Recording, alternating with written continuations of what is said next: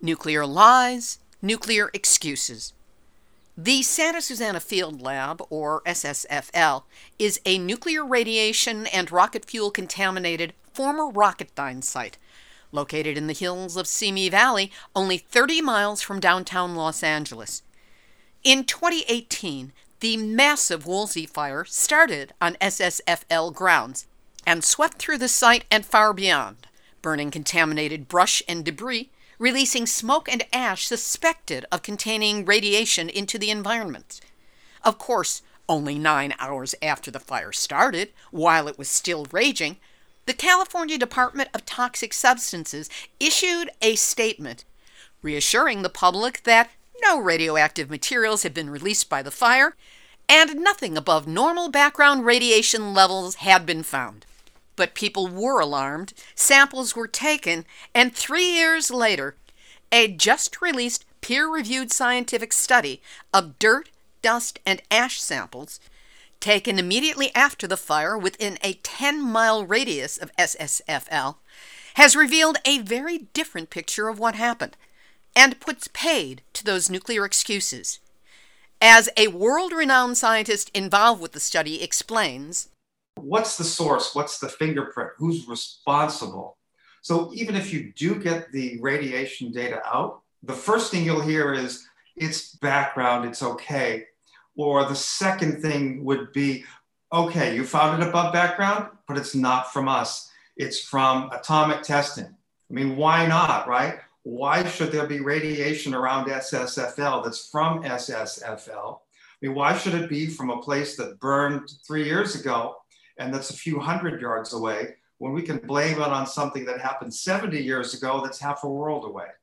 Well, when Dr. Marco Kaltofen who analyzed the environmental samples taken in the immediate aftermath of the fire and discovered alarming levels of radioactivity as much as nine miles away, tells you how the so called experts always work to cover up alarming, if not damning, information about nuclear dangers.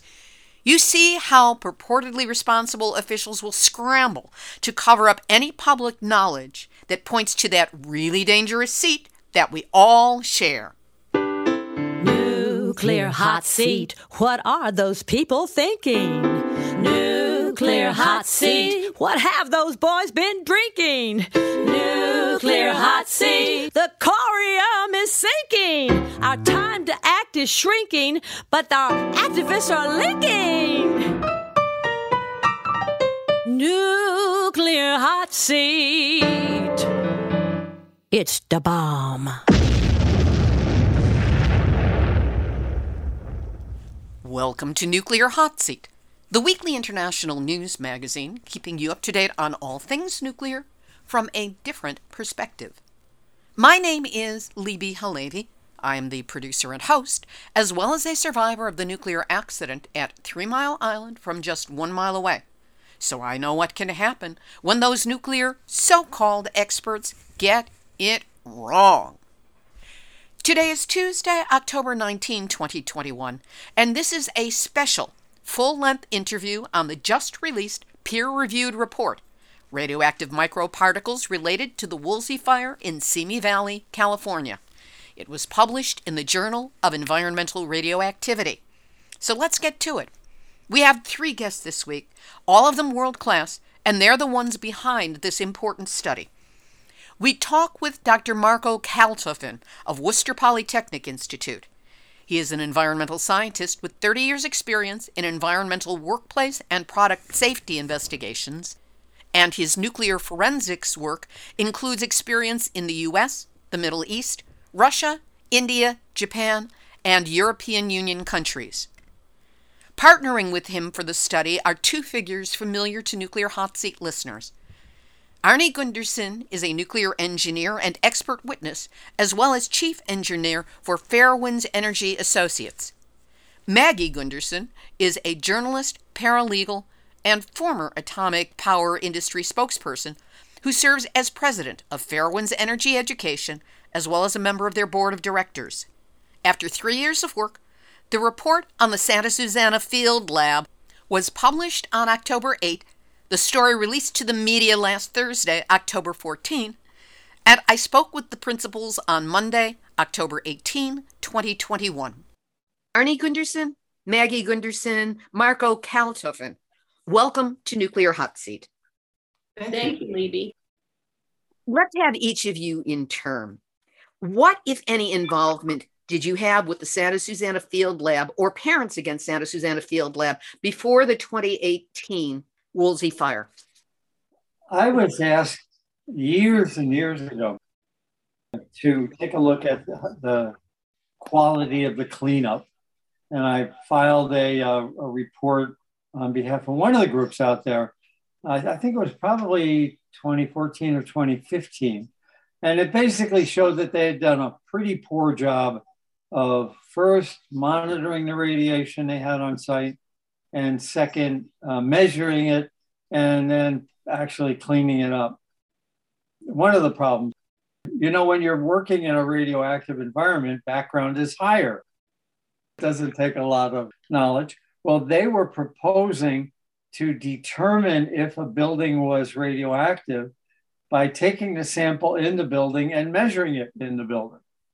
So that was just one of many things they were trying to do. And then they were going to ship it to a, a landfill in California somewhere, just a, a public landfill. That, that was my involvement before the fire. What was wrong with taking a sample and measuring it inside the building?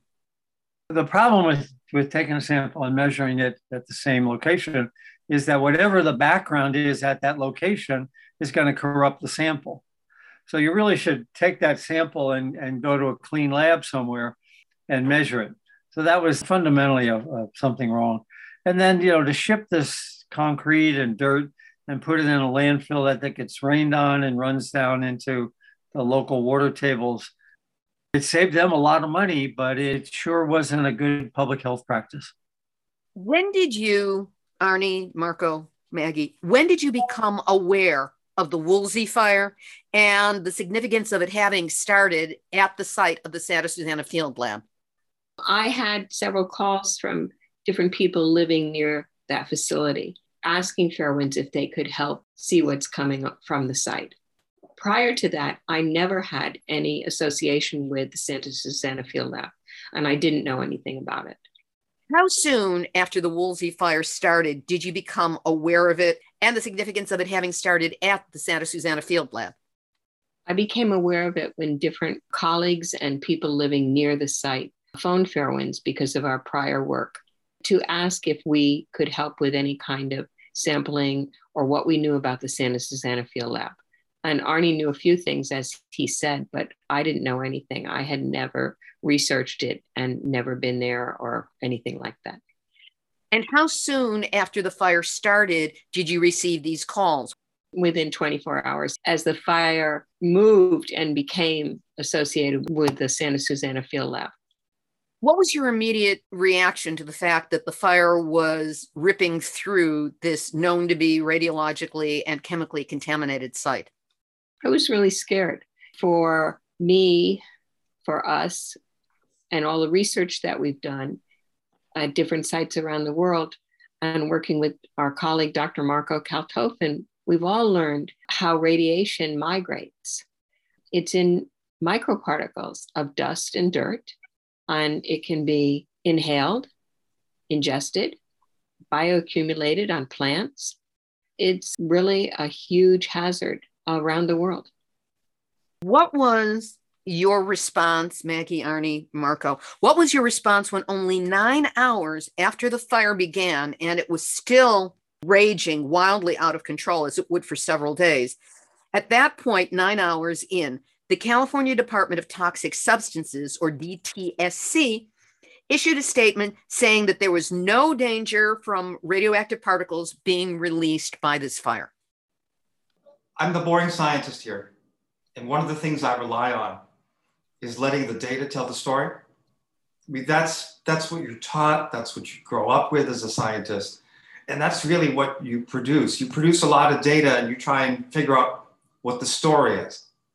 And that's a good way to lead when you've got a fast-moving environmental crisis. But in nine hours, you don't have a lot of time to get data to tell the story. So you have to ask, what's driving that? And the fear is when you come up with an all clear so soon during an environmental release, it's possible you're relying on your prejudices and not on your data. When and where did the idea of testing for radiation released by the fire come from, and how soon was it discussed? I think we discussed it right after we heard the news and people called us. We started discussing it because we've done this work before. Marco and Arnie authored one paper together on Japan. That's on Fairewinds' website. And then the three of us co authored another paper together that was published last fall in November. That talks about the Tokyo Olympics and shows how radiation migrates. I began doing the citizen science sampling work and getting in touch with citizen scientists back in 2012 when Arnie first went to Japan about Fukushima. That was the same time we met Marco and we started developing all these protocols and, and worked with him. And the data we've uncovered, I think Arnie and, and Marco can speak to it better than I can because they've traveled together and, and done this research together. You know, I write and I do fundraising, but I haven't been out in the field working with either one of them yet. We were beginning to put a plan in, in motion while the embers were still warm. The fire had been put out, but I think it's important to note that the citizen scientists that, that did the sampling got in before the rainy season started. So we were able to get on the ground when the samples were still where they landed. And that took an enormous amount of effort between Maggie and Marco and, and me, uh, developing sampling protocols and teaching the, the local teams through public, through PSRLA. All of that was very quickly developed. And we were on the ground importantly, because nobody else will get this data now because it's all washed away after a couple of years. We were on the ground while the ash was still on the ground and not running down into a creek or down a sewer or being washed off the side of a house or something like that. Our data is irreplaceable and irrefutable. You mentioned PSRLA, that's Physicians for Social Responsibility. How were they involved in this process? I first spoke with them after Marco, Arnie, and I had agreed that we wanted to do this process. And Dr. Kaltofen worked on establishing protocols that we had used overseas already, on making full procedures with me that were easily understandable by lay people. Let me hand off to Dr. Kaltofen to really talk about this science and what it entails I think one of the things that's happening in science right now is a real movement toward citizen science, where people who are local or indigenous to their communities are really taking a lead in helping develop the kind of data that they need to make important decisions. And there's a lot of good things happening with that. I think during the pandemic, we figured out that we do science communication poorly that there is needless death and sickness because we failed to communicate what science can and can't do well. So when you're the person who is helping to study the problem, develop the data, and you're also the person who's talking to your community about what it means, that's a big plus. And then the, the side benefits are things like the model of sending an elite scientist from an institution out into the field to do work separates that science from the people who need it the most. And it's also inefficient. And it's a high carbon footprint way to proceed. And that might not be available to us in the future. And as it turns out, it's pandemic ready. It means that we aren't sending people traveling when travel is so difficult. And again, it allowed us to get the kind of samples we needed in the quantity we needed where the things that the scientist does best, actually looking at methods, developing the analyses, and then working with the community to talk about what we found. You know, it's a, it's a very, very nice mix. We're asking to answer important questions. And the Gundersens brought this up, this idea of background and, and the second idea of source. If we find radiation, we're always asking, is it worse than background? Is this something that is caused by industrial contamination, or is this just the way our planet is? And a little bit finer question what's the source? What's the fingerprint? Who's responsible? So even if you do get the radiation data out, the first thing you'll hear is it's background, it's okay. Or the second thing would be, okay, you found it above background, but it's not from us. It's from atomic testing. I mean, why not, right? Why should there be radiation around SSFL that's from SSFL? I mean, why should it be from a place that burned three years ago and that's a few hundred yards away when we can blame it on something that happened 70 years ago that's half a world away? So it means that we're designing studies that determine what the background is, that determine what the source is, and then use as much of the local knowledge that we possibly can to do a better study. And luckily for us, in this case, with LAPSR and others that helped out, we managed to put all that together. And I think it's a great model. I think it's an emerging model for science. And I hope a lot more people will be doing it soon. We have not copyrighted this. This is other people's work. And we've just found a case where it was just what we needed. You know, Libby, it's important to remember that uh, I've worked on a couple of nuclear reactor sites that have been contaminated. And the reflex reaction in the nuclear industry is to blame the bomb. Oh, it's fallout. It happened 50 years ago. I've seen that at Vermont Yankee. I've seen that at Pilgrim. All over the country, the go to culprit is the bomb. And what we were able to do in this paper is show that that didn't work. Uh, we were able to put a fingerprint on it that was not a bomb fingerprint. And the fingerprint is various readings that come from specific nuclear sites. Go a little bit further into that. I'm probably going to be the one to help on this question. There are a lot of different things that are happening. And the idea is that we have multiple lines of evidence that prove the point that we see in this data. Very importantly, the highest levels that we found were all around the perimeter of the laboratory. And they tended to generally reduce as you got further away, except for areas where there was contaminated ashfall that we were able to measure. So that was an important thing because bomb fallout doesn't know it's supposed to fall just at the Santa Susana laboratory and not in other places. The other thing that we looked for was we actually isolated the radioactive microparticles individually and looked at them one at a time, took their spectra, took photographs so we can actually see what these particles are. And you know what? The Santa Susana fire, as bad as it was, it was very hot. It's not the 100 million degrees hot you have from a nuclear detonation. The material that you release after a nuclear detonation looks very different under the microscope. It's been vaporized, it condenses. Sometimes it looks like a perfect little sphere. A particle from nuclear fallout is extremely distinctive. It's a rare, exotic, super high energy process whereas fire is common. And the things that we see from a fire look completely different. This is a step that not many people take. So, because we can see what this particle looks like, we can say this one came from a fire, this one is a natural crystal, this is small metal turnings from an industrial process. This is, well, from a nuclear detonation, maybe in Polynesia. They're completely different. So if you say this material that we're finding is consistent with bomb fallout, what you're saying is I either did not read their paper or I'm deliberately ignoring what the paper says. Those are your two choices.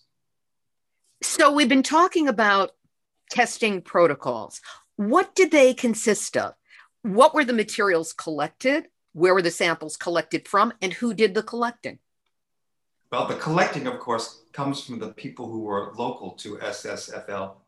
So it's a, it's a large group of people who've been working very hard for years on this project. We're actually extremely lucky to have been invited to be part of their team, and I'm grateful for that. Hopefully, what we had to offer was some more exotic ways of, of looking at some of these materials. I mean, in the, the nuclear industry, we work with very exotic materials. And this helps us actually, because it helps us tease out these nuclear particles from the, the vast background of other material that's there. So we focused on analyses that would help us do that. Once the samples arrived and Fairewinds made sure that everything was screened and everything was being done safely, uh, we did multiple analyses on each sample. We counted the amount of beta activity. These are essentially subatomic particles that are given off by these radioactive isotopes that are unique to each isotope. So if it came from cesium, it's a different kind of beta particle than if it came from another isotope. There's no quiz, everybody, after this uh, after this podcast. So please excuse me if I start spewing out all these names too quickly. The other thing that we do is once we've looked at beta energies, we look at alpha energies, different kinds of radioactivity from the same sample. And of course, if we've done alpha and beta, we want to do gamma, we want to do X-ray. So we keep layering these different analyses, one on top of another, making sure we're getting the maximum amount of information from each one. So when we're done, what we have is we can tell you exactly what type of radioactive particle exists at Santa Susana, how big is it, what is it made of, what's its elemental composition, what's your dose if you breathe that particle, where it traveled, where it landed, whose house it is, what their dose is from being exposed to that particle. What would happen if someone breathed this particle and retain that for years? Remember, you can go to Santa Susana, walk on the site, and be exposed for a day. Or you could be in one of these unlucky homes, breathe the particle, and have it retained in your body for years or even decades. So, pretty much what we've done is we've looked at the entire life cycle of the radioactive particle from where and how it was created to what its brother and sister particles look like that actually land on people's hmm. homes. And yes, the first answer from the state is well, background, fallout from bomb tests in Polynesia. You want to throw up your hands, but in the end, you know, in the boxing ring of the information marketplace, we know which, which report is ultimately going to emerge. You know, it's important to know too that the work that we did is decades better than the than the work that Boeing has done, the, the current site owner, Rocketdyne, the owner before them, or the state, the Department of Toxic Substance Control. They did not do this kind of detailed analysis, and instead they blamed the bomb. I think that's what one of the recommendations in our report is is that other parties when they find this radiation should not gloss it over but go to the sophisticated analysis that we did and make a link and that's what differentiates our study from all the studies that went before. In terms of the system itself, how were they collected? What was done to the samples to ensure that you knew where they were coming from and that they weren't contaminated with something else? And how many of these samples were taken? We had about 360 samples. The samples came to me blind. This is important. I didn't know where the sample came from if a sample was collected next to Susana, I didn't know that. So what happened was the people who actually collect these individually in the field, they're recording in their notebooks where it is, what house it is, what address it is, getting the latitude and longitude by GPS, making sure that every sample is uniquely labeled. It gets a, an ID number that it's referenced to. At that point, Fairewinds has it.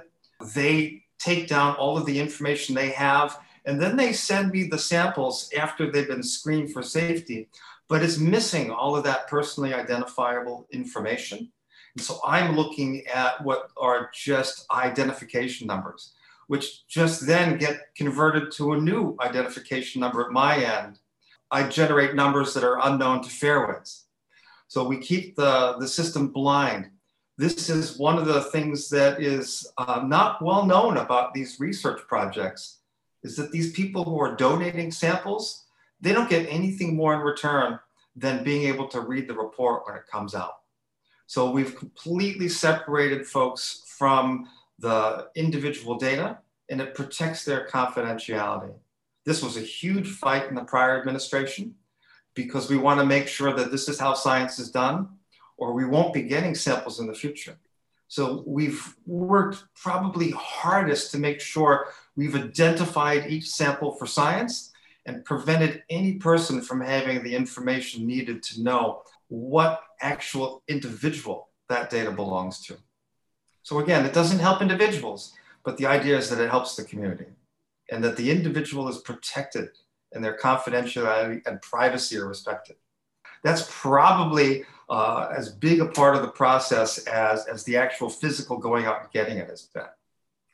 You know, Libby, there's another piece of it at the front end. Maggie put together a sampling protocol that's still on the Fairewinds website. If, uh, if another group were to start one of these up, that protocol would, would work for all of them. And, and basically, the collectors wear gloves and they uh, take a sample and put it in a plastic bag and label the plastic bag with the GPS. First, of course, if it wasn't a public location, we never took from somebody's property who hadn't approved our, our taking the sample, had actually asked for us to take a sample. There are no owners that didn't want to be part of this sampling effort, except for in the public locations, parks and along the fence post at Santa Susana and stuff like that. And because of my paralegal work, we followed protocols that prove chain of custody. So the samplers have their books. It came to us. We created a database and then sent the database separate to Marco and his graduate students to, to work with. And that was all protected, and they had assigned all different numbers. You know, no one looking at it could say, oh, this is near here, this is near there. The testing was done blind. This is an important part of the process because there's a lot of things we're juggling. We're juggling the privacy of the donors, the safety of the people who are involved in the process. There's a lot of setup time this is why, unfortunately, we can never take unsolicited samples. People will send us a package. I'm sorry, if it's not part of one of the studies we've approved in advance and designed this kind of system, it's going to be sent back to you unopened. No one will see it because it's so important to do that, all of that setup, maintain chain of custody, and maintain safety at every step on the way. You said that there were 360 samples. Is that enough to draw meaningful conclusions in the data? It's an interesting question. Uh, I know that the state of California collected about 36 samples. And the way I like to see it, that means between the two of us, we collected 393 samples, as opposed to, well, they, we got 360 and they only got 36. It's not that kind of contest. And that actually worked out when we looked at the data, because in our view, the data from the, you know, albeit smaller sample set from the, the state of California, the data matches extremely well with what we found. They had the same percentage positivity rate for similar isotopes that we found. Now, I realize that there's a difference in how they've chosen to characterize the data. I'm more confident in ours because there are far more samples in our data set. But in the end, because citizen science doesn't rely on that expensive use of elite labor hours traveling great distances, hopefully that means that we get more samples. And yes, my universal answer to should we have done more samples? It is always yes. But the engineer in me knows that you can't take an infinite number of samples. You always have to figure out what is the best you can do to get the data that you want. A uh, good example is the, the vaccine trials that went on for COVID. I participated in a trial. There were 40,000 people in my trial. We have really good data from that trial. But now we have a couple of billion people who've been vaccinated. So the data is even better. So although the trial pointed out that it was probably safe and effective, now we know that the vaccine is certainly safe and effective because of the huge number of people that have been able to get doses. And it's better science because we have a history. So it's a, it's a nice indication that even if you go all the way to 40,000, you can still do better. There's another piece to this. The report talks about um, a particle attached to, to ash in Thousand Oaks and other particles in Simi Valley and throughout the area. That doesn't mean that there's nothing beyond that. That's where we stopped looking because we ran out of people and 360 samples is a huge number to process. So when you look at this data and people say, well, I'm beyond Thousand Oaks or whatever, that doesn't mean that they are safe. It just means that we didn't go out that far to analyze more samples. We'll continue with this week's special interview on the peer reviewed report Radioactive Microparticles Related to the Woolsey Fire in Simi Valley, California, in just a moment. But first, you know, the radiation being found from Santa Susana Field Lab after the Woolsey fire is a great example of one of those stories the nuclear industry and the government agency officials who protect them just want to go away. Eyes closed, fingers in their ears, la la la la. They don't explain themselves. They don't respond to requests for comment. Left to their own devices, they'll never clean it up or even apologize. And as you heard from Dr. Kaltofen, they've got a playbook of platitudes and cliches to pacify the public what I like to call the there, there, missy, don't worry your pretty little head about it gambit.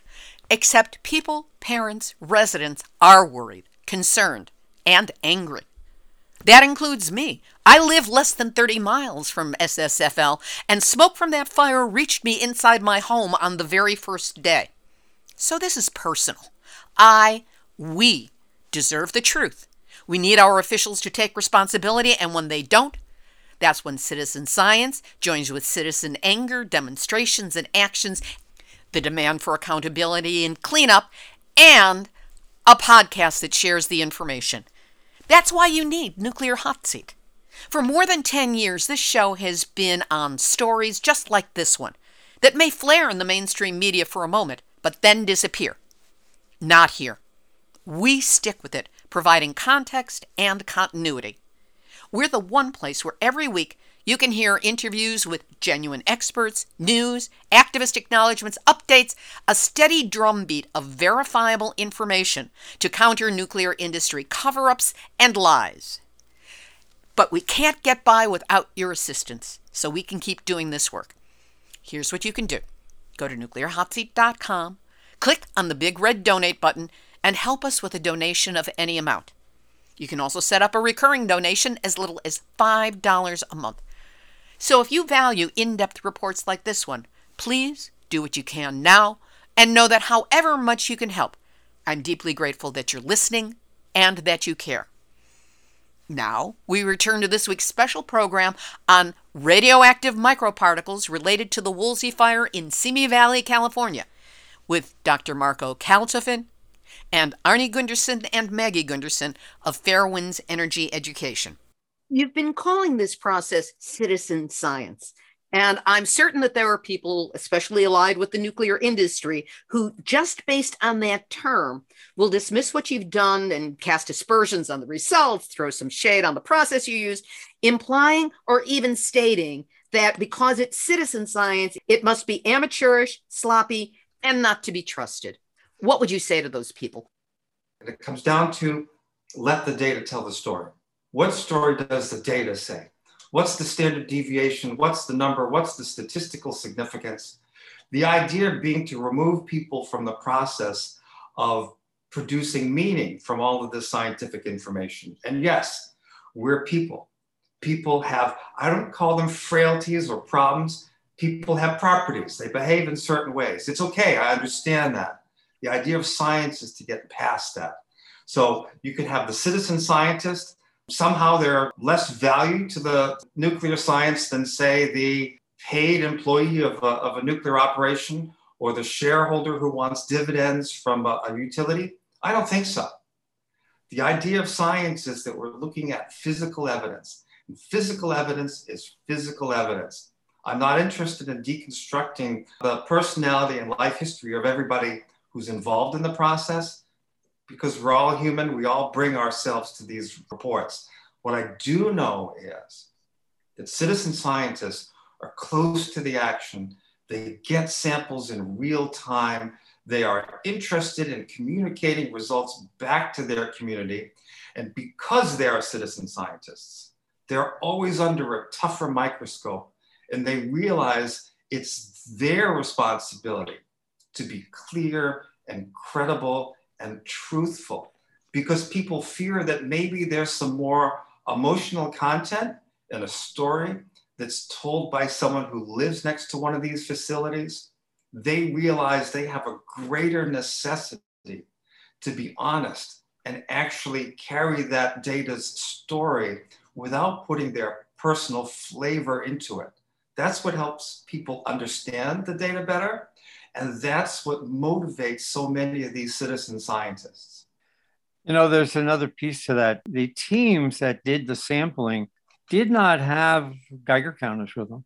They were out looking for dust or ash. We didn't prospect to find radioactive particles. These teams didn't go out prospecting with the Geiger counters. Oh, there's one. Let's send that on. They simply found dust and ash on the ground, took a sample, and sent it to us.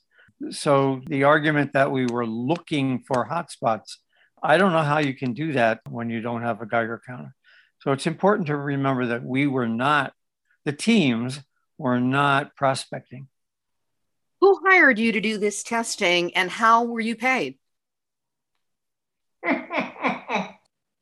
Three leading scientists, you know, all of us donated our time. We have seven organizations for similar projects, and we're trying to fundraise. We need donations. We're also interested in grants. Both Dr. Kaltofen and I have written grants in the last several weeks and talked to grantors, and, and we're hoping that someone will come through. A lot of our funding was cut during the pandemic because rightfully so a lot of money was from different philanthropic organizations was moved to go at the at the covid issue. But the work we're doing against radiation is a worldwide effort. We've worked together in japan we're working together in the uk and we're working together here in the us and it's an environmental justice issue. It's racial discrimination racial justice because many of the sites are indigenous or in low income areas that can't afford to fight back, and in Hispanic and, as I said, indigenous areas. The sites that are asking for this help cover everything from uranium mines to communities where manufacturing of radioactive materials is concerned and they're leaking out and, and contaminating water supplies and food supplies to every nuclear site, nuclear power, atomic power reactor site in the US and overseas, because all of them leak. And the monitoring, Arnie and I have done this work, monitoring sites, for example, with the Nuclear Regulatory Commission, the papers they get in are absolutely untruthful. And there's no methodology to compare site A to B to C to D. You can't see what the industry is doing. We've looked at this.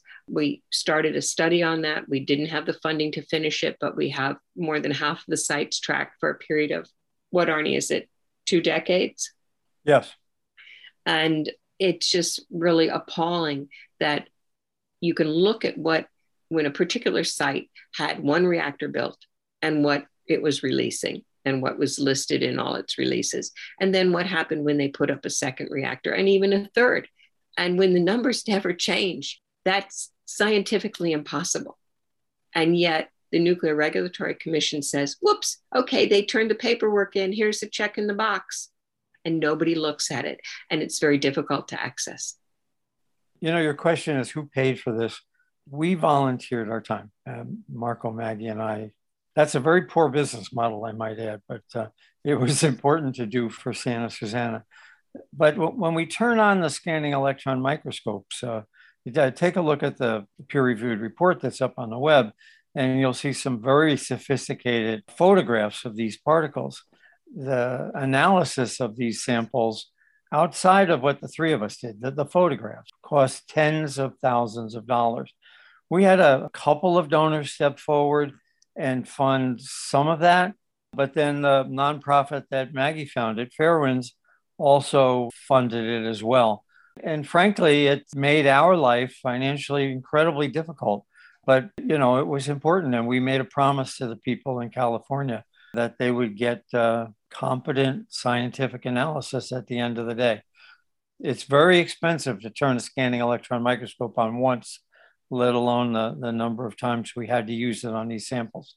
Thanks to donors and thanks to donors to Fairewinds, we did it, but we can't do it again. There's seven or eight groups that have approached us to do something similar. And we just, there's nothing in a tank to do something like this over again. And every one of these groups that have asked for assistance from us live in communities that are contaminated. They're indigenous communities where there's been mining and the mines are closed down and they're leaking and people are inhaling the dust. They're, it's coming out in water, the contaminated water from out of their pipes in their homes. It's so contaminated. There's a whole film on that, Zero Hot Water. And we know the, the principals who made that film. There are a number of communities that have both nuclear waste dumps. Marco, Dr. Kaltofen, has done an enormous amount of work at the Hanford Reservation, hmm. which is a World War II facility from developing the bomb. And we have similar waste dump and repository here in South Carolina, the Savannah River, which is adjacent to the Vogtle nuclear power plants. So you look at all of that area, and people are really sick there. We've been up there to speak. Arnie and I, we met a lot of the people that are working in the community, and a number of churches are, are trying to get funding together to, to do a study like this. But it costs a lot of money, whether it's the, the science that Dr. Kaltofen is doing, whether it's the collection work that we would be doing and the groups that we would work with to do the citizen science. And you asked earlier about citizen science, and that's a 2,000 year old process. You know, we, did, we didn't say that. We said how it works now. But 2,000 years ago, it was started to collect samples of locusts and see how they were decimating food supplies. And it's been used all over the world and it's being used much more now because our planet is being so heavily impacted. The most important thing to get from this is that the data is very clear. We can look at the type of radioactive material that's on the Santa Susana field laboratory. We can track where it goes, we can track where it ends up, and we understand the dose and health damages that that radioactive material can cause. So there's going to be another wildfire. There's going to be more, they're going to be bigger, hotter wildfires as our climate changes. And what our responsibility is, is to make sure that the contamination at Santa Susana is cleaned up before the next event that could spread radioactivity in the community. My takeaway at the end of the day is that citizens have a right not to trust their government if you look at state of California and the misstatements they've made about Santa Susana, or if you look at the government of the United Kingdom talking about the releases from the Sellafield nuke, or if you look at the Japanese government at Fukushima, citizen science takes the responsibility away from the government and puts it in the hands of independent scientists with information from people who really, really have the hands on understanding of what's happening in the community. But when you want to play hardball with the big boys, you do have to spend some money. And that's what makes it so frustrating and so uh, difficult for us with seven or eight communities lined up for the same process. We just can't do it uh, without some help. And ballpark, what would each of these studies cost? If the state of California hired experts to do what we did, it would be $200,000 and we did it for about one tenth of that. Um, it would be more than that, Arnie. It's much more than that. That doesn't involve a lot of the other tests. The last analysis I did with Marco puts it at 250 to 300,000 at a minimum. NBC Los Angeles carried an excellent report the day the press materials were released.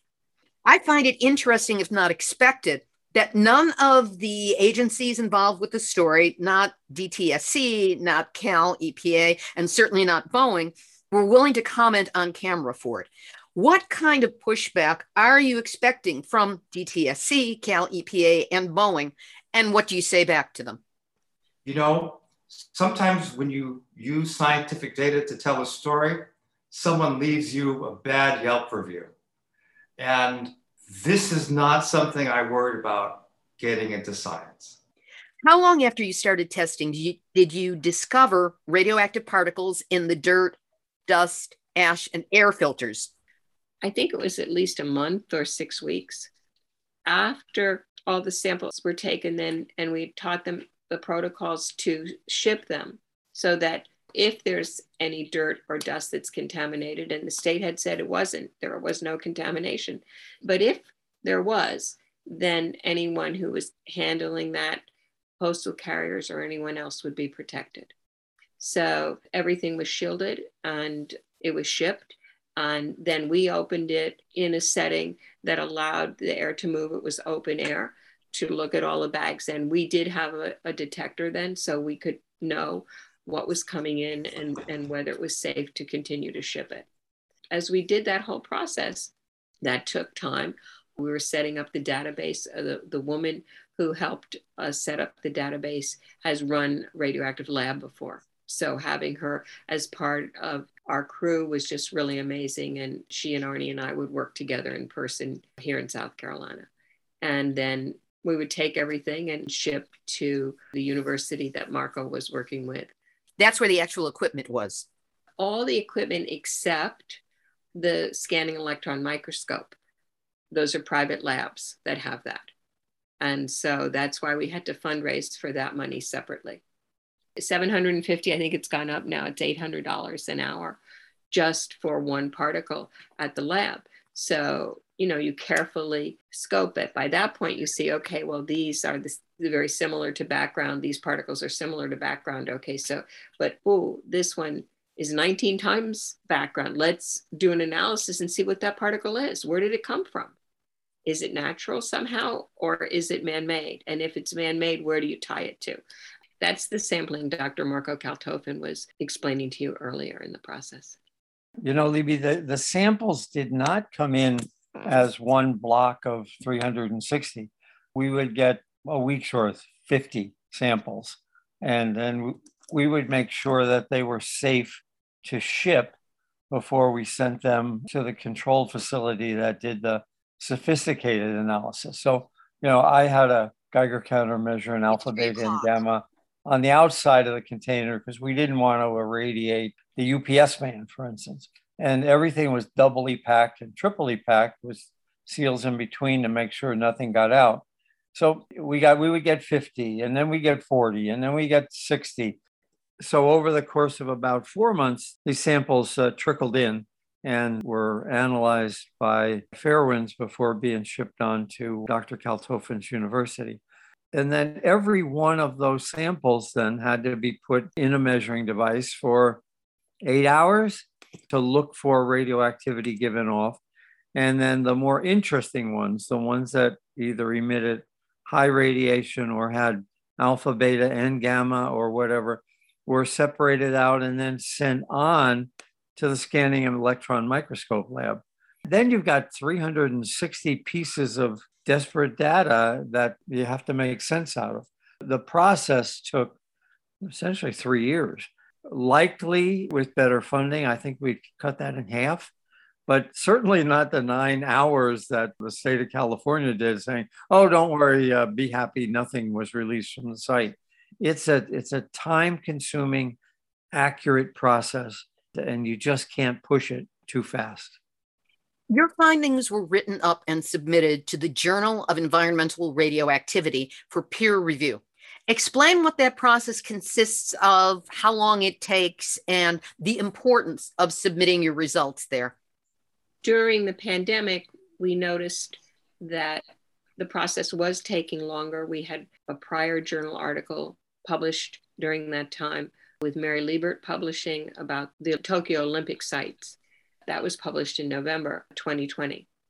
Now we move on to 2021. It takes a long time to break everything down, to write it, for all of us to do the analysis and write different parts of it as we each see it and discuss it, and then say, okay, this is what we see as the major finding. This is how we need to present it, go through it.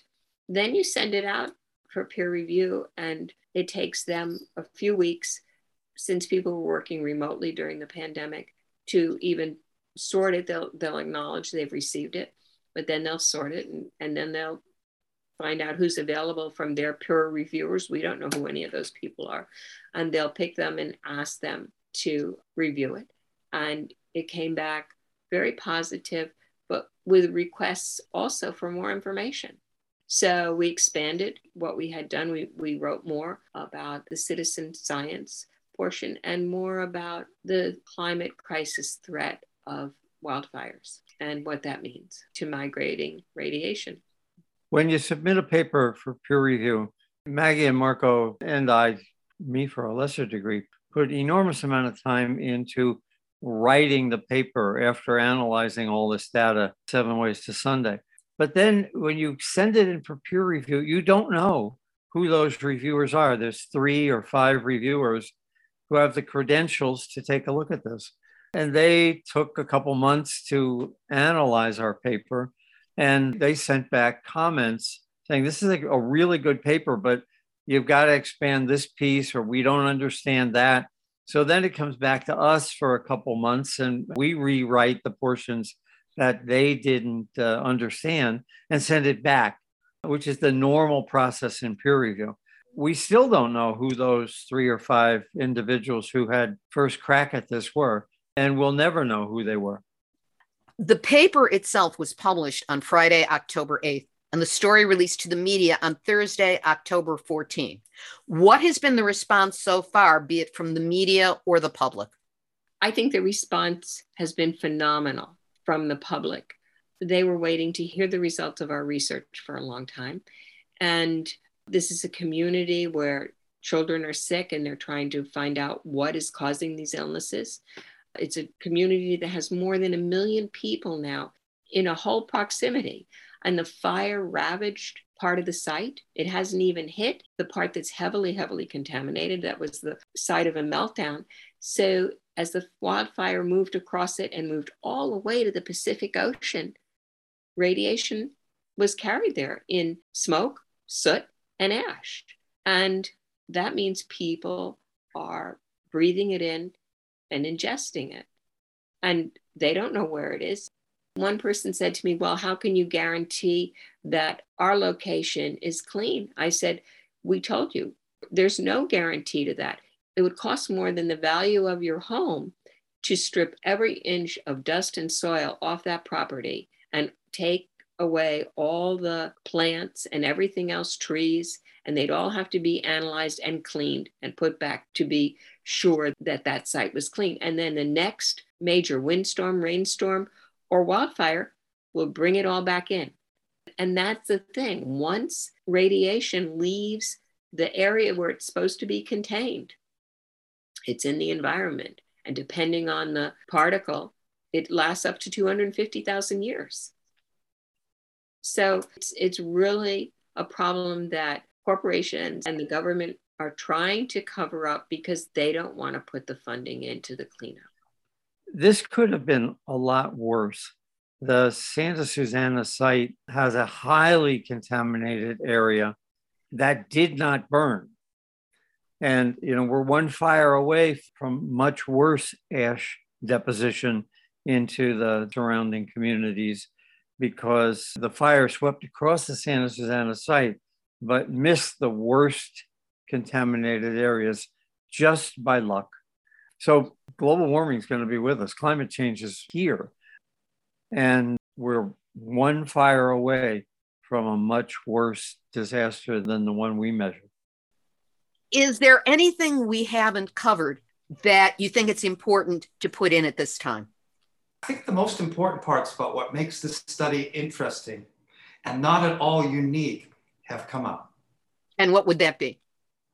That citizen science is an emerging and better, more credible model for creating the scientific data that we need to help us solve the seemingly but not really intractable problems of climate change, nuclear science, and environmental justice. Anything else you want to add? The American Chemical Society says, don't trust us, test us. And I say, deal. This has been an important study that you did, a really thorough interview that you provided, And speaking as someone who lives less than 30 miles away from the Santa Susana Field Lab, I deeply appreciate the work that you have been doing and that you continue to do. And in addition to that, I want to thank all three of you Maggie Gundersen, Arnie Gundersen, Dr. Marco Kaltofen, for being my guest this week on a very special interview for Nuclear Hot Seat. Thank you, Libby, for having all of us. We greatly appreciate it.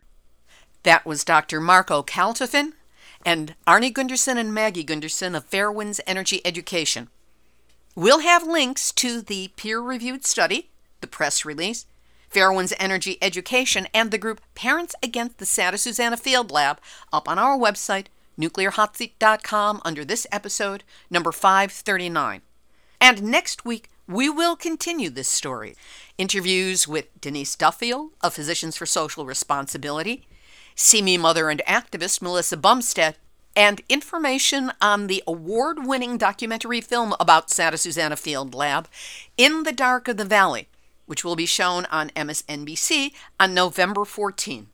This has been Nuclear Hot Seat for Tuesday, October 19, 2021. Our thanks to our guests, along with each of the citizen scientists around the Santa Susana Field Lab who took samples and participated in this study. We encourage you to visit fairewinds.org, and that's spelled F A I R E W I N D S.org.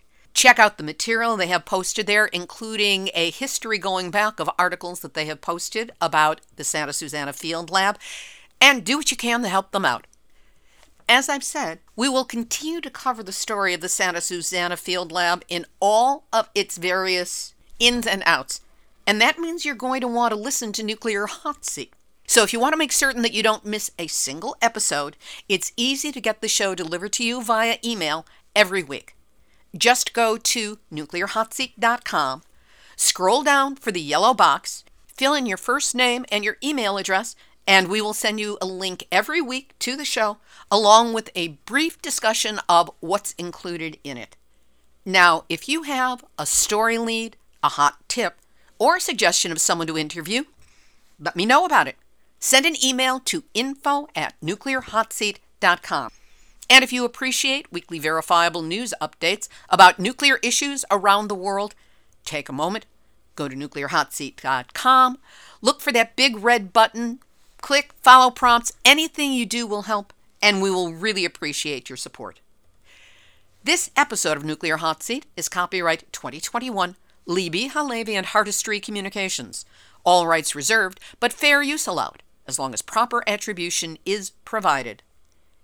This is Libby HaLevy of Heartistry Communications, the heart of the art of communicating, reminding you that the true role of government is to manage panic and diffuse anger in the population, no matter how justified that reaction is, and that especially goes for nuclear issues. That's it. That is your nuclear wake up call, so don't go back to sleep, because we are all truly in the nuclear hot seat. Nuclear hot seat. What are those people thinking? Nuclear hot seat. What have those boys been drinking? Nuclear hot seat. The corium is sinking. Our time to act is shrinking, but our activists are linking. Nuclear hot seat. It's the bomb.